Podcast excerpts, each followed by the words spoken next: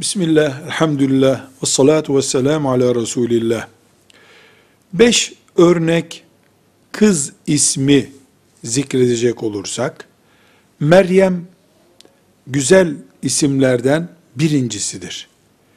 Meryem validemize, İsa aleyhisselamın annesine intisap ettiği için değerli bir isimdir. Selma, kurtulan kadın demek. Selma.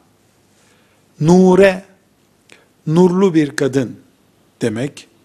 Sümeyye, değerli kadın demek. Hacer, farklı kadın demek. Anlamları bizim çokça bilmemiz gerekmiyor.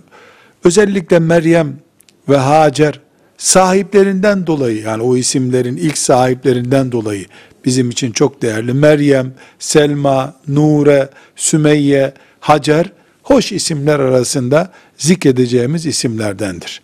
Velhamdülillahi Rabbil Alemin.